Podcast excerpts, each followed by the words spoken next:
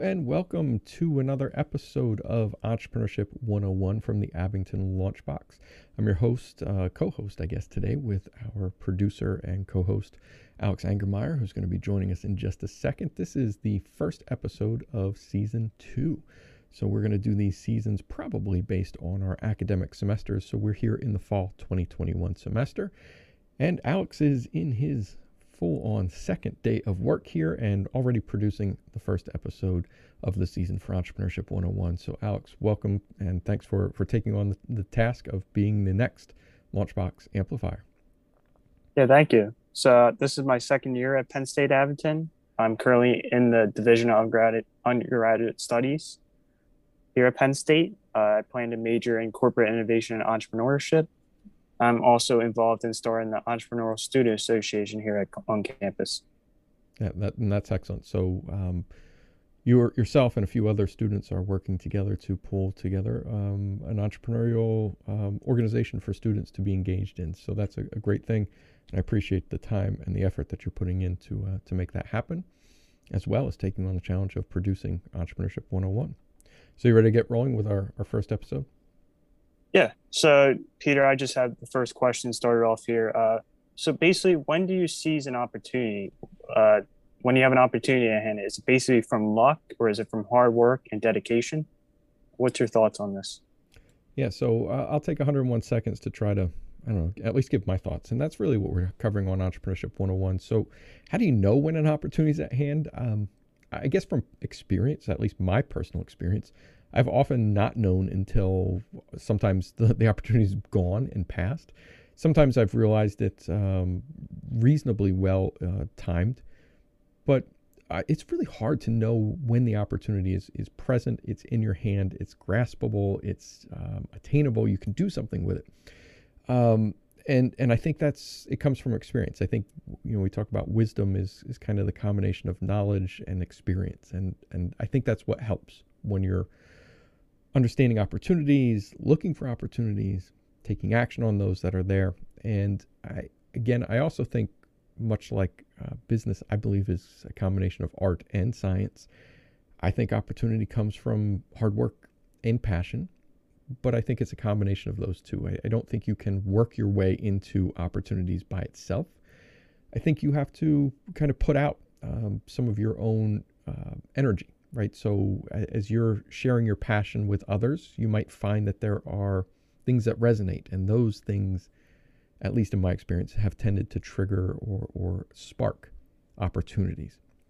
But I'm also a big believer in uh, luck, fortune, and not that I'm saying you know that that you need to be lucky to be good, but I'm also one to say that despite plans, um, sometimes you you fall into success as much as you fall into failure. So I think it, it can be right place, right time, as you say. And that's 101 seconds.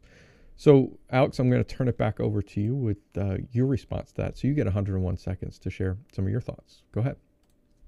Yeah. So, basically, I, I agree with what you said. It could be from luck, but I also agree that it's hard to see the opportunity at hand and to take up that opportunity uh, and test that opportunity to see if it's a valid opportunity to see if you can start a business from. But I do believe opportunities come from hard work. For example, I, I come from the analogy if you have an axe and you're cutting down woods or a wood patch, you cut all the woods down, now you have an opportunity to use that patch to build a house, to build a business. So I also believe opportunity can come from hard work. Um, I also believe at the right place, the right time can bring opportunity. Some people have luck when it comes to that opportunity. Uh, some people I saw even asked the universe for an opportunity to come to them to start a business.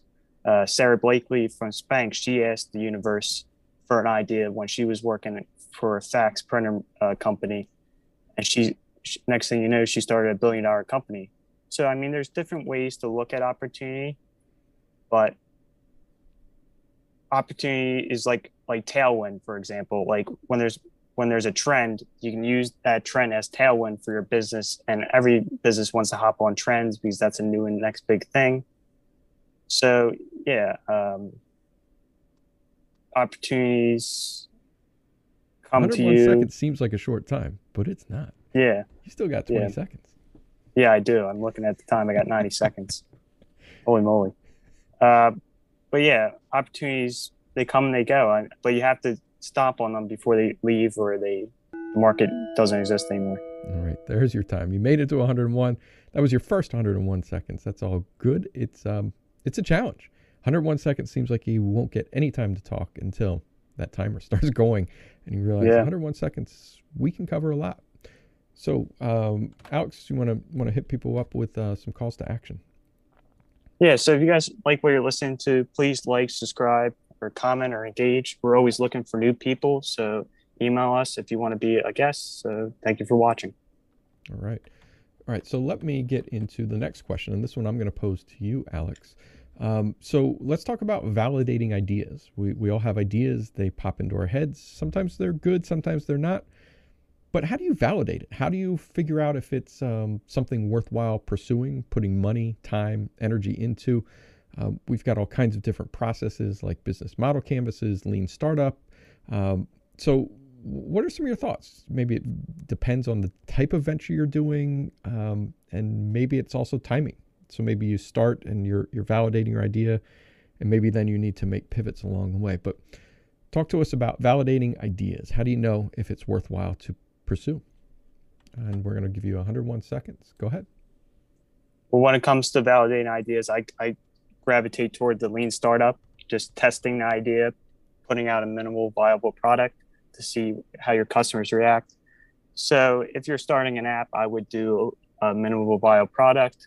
I would ship it out to the users and get basically get customer uh, feedback because that customer feedback is going to lead to an insight of what your customers really want. And if you can deliver what your customers really want, then you have a good product.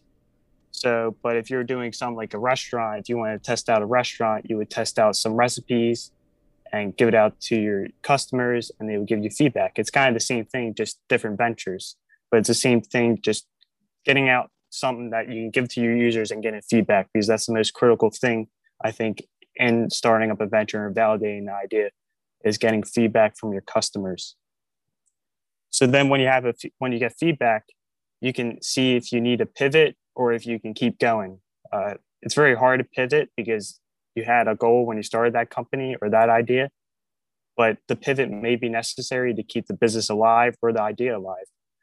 Uh, but even if sometimes if you have outside investors too, and they already invested in the company because of that idea, and if you want to pivot, they might disagree with you, and then you can run into problems in that sense. So it's really hard with anything. Entrepreneurship is really hard so even if you have an idea, you're probably going to have to pivot because you're going to get that feedback and just it's going to be hard. It's going to be a hard journey. All right, there's our 101. Um, and and I tend to agree. I don't think that you know the, the topics on entrepreneurship 101 are not necessarily things where we're going to have you know wide disparities of whether we agree or not, but we probably have different experiences, right? So um, my thoughts again, I think tools like the Lean Startup and Business Model Canvas are, are great ways to validate ideas. Um, we do a program called the Idea uh, Test Lab at the Launchbox, so that's something that occasionally we have on our calendar. We try to do it twice a year. Uh, we're doing actually one right now in September of 2021 with our colleagues at the Brandywine campus of Penn State and their Launchbox as well. But in that program, we talk a lot about this validation concept, and that component is really based upon um, putting together the, the, the customer discovery, right? So who really is your customer? What is it that they, um, uh, what problems do they have? What pains are they experiencing? And how do we, how do we build a business that not only sells something, but solves problems that are relevant and meaningful and valuable to your customers? So so this process of, of validating I, I, think is iterative. And you talked about pivoting. You talked about this concept of sometimes you got to keep going because the the learning happens in that uh, process of um, designing a, a, a, plan but testing it. Then when you test something you should be learning from that. You're going to learn customers love this customers dislike it but that's where then the the the opportunity comes for you to evolve, iterate, uh, make adjustments to your business, and continue to to test. And I think that goes on forever, because even as your business might stay the same, the world that we work in changes.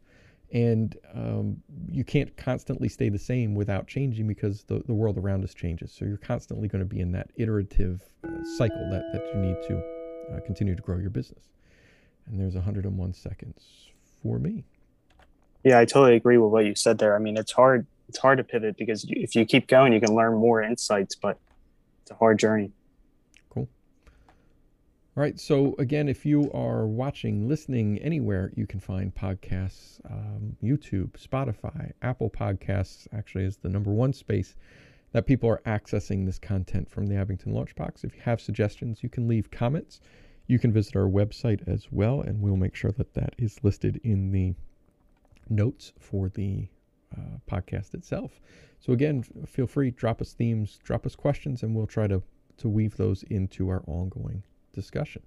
And with that, we're already on to our third and final 101 second topic of the day, which is about the creator economy.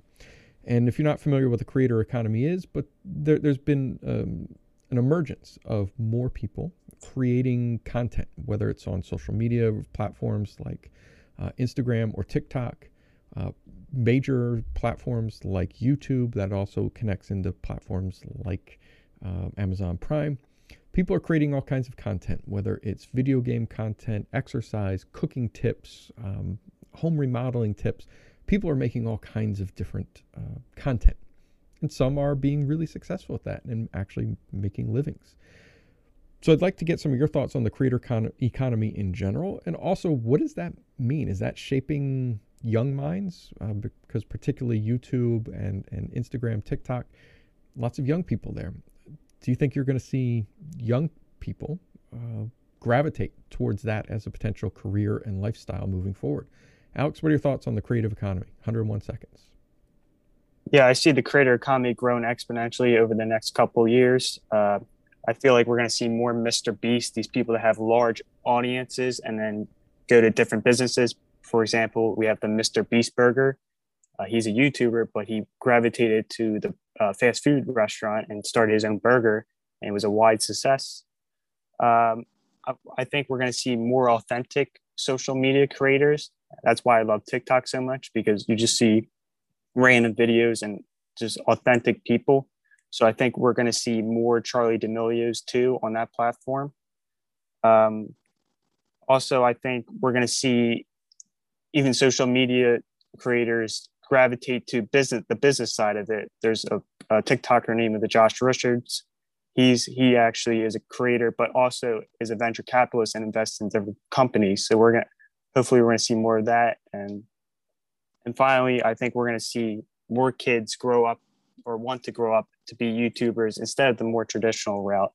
I mean, we're going to see kids that want to become esports gamers, live streamers and i think that's perfectly fine because if you have passion for what you do i mean they say you'll never work a day in your life so i think it'll be a great opportunity for kids and we already see that already we, we see kids as young as four on youtube that have cooking videos and millions of views and they love what they're doing so and the parents love seeing their kid cook so it just it's amazing seeing what how this transformed the creator economy i think we're going to see more tools and creators. Yeah, and and the creator economy. I mean, here we sit creating content, and I think that's part of what um, what is is attractive is that it's it's fun, it's attainable. Um, like you said, you can have four year olds uh, that are part of this community. My guess is they're probably not setting up the cameras, the microphones, although um, we even struggle with that. I think I fixed the, the audio about uh, two minutes in, so I apologize for that. That was my fault. Um, but the creator economy is, I think, something that to me resembles how learning happens and uh, even how business and entrepreneurship happens. So to me, th- there's a spark, there's an interest. So uh, let's talk about maybe coffee. So, running a coffee business is not just making coffee. So, you can make great coffee, but you still need to be able to sell coffee. And those are, are, are really completely different processes. Um, and then selling coffee is a challenge in, in and of itself, but consistently selling coffee over a period of years, decades for, for businesses becomes a completely different challenge. But at the base of it is still making coffee. And if you're not interested in making coffee, if you're not passionate about making coffee, maybe that's not something you want to take on the, the additional challenge of then selling coffee, creating consistent platforms, hiring people, training people to make coffee for you, all those other things that come along with it. It's a really, um, I think, close metaphor to what it's like to start a business. So, this creator economy, I think, is going to be sparking interest from young people, and I think it's going to be great, making greater entrepreneurs as we we come out of this, and they're going to take that skill into other places. Sorry, I went way over 101, but that's our last and final uh, topic for the day. So, Alex, I'll, I'll, turn it over to you for some final uh, thoughts and calls to action as we wrap up episode one yeah. of season two. Yeah, I totally agree with you.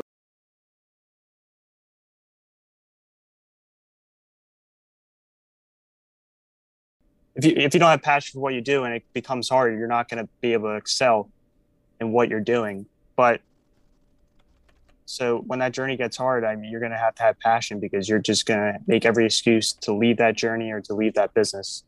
But finally, if you like what you're hearing, please let us know in the comments or interact with this post. And we're always here and we're always looking for guests. So please let us know if you want to be on the podcast. Cool. And thank you, Alex, for, like I said, on your second day producing your first podcast. Um, so this is this has been Entrepreneurship 101 from the Abington Launchbox. We appreciate if you've taken the time to listen to us. We greatly appreciate it. Um, if you're interested in engaging with us, send us questions. We're even looking for guests. We'd love to have people join us moving forward. So, again, thanks, Alex. We're going to have these coming out several times a month. So, please feel free to like, subscribe so that you can get these when they come out. Tuesday mornings are going to be the time they get released. So, Alex, thanks again. And uh, we'll see you all on the next episode. Thanks.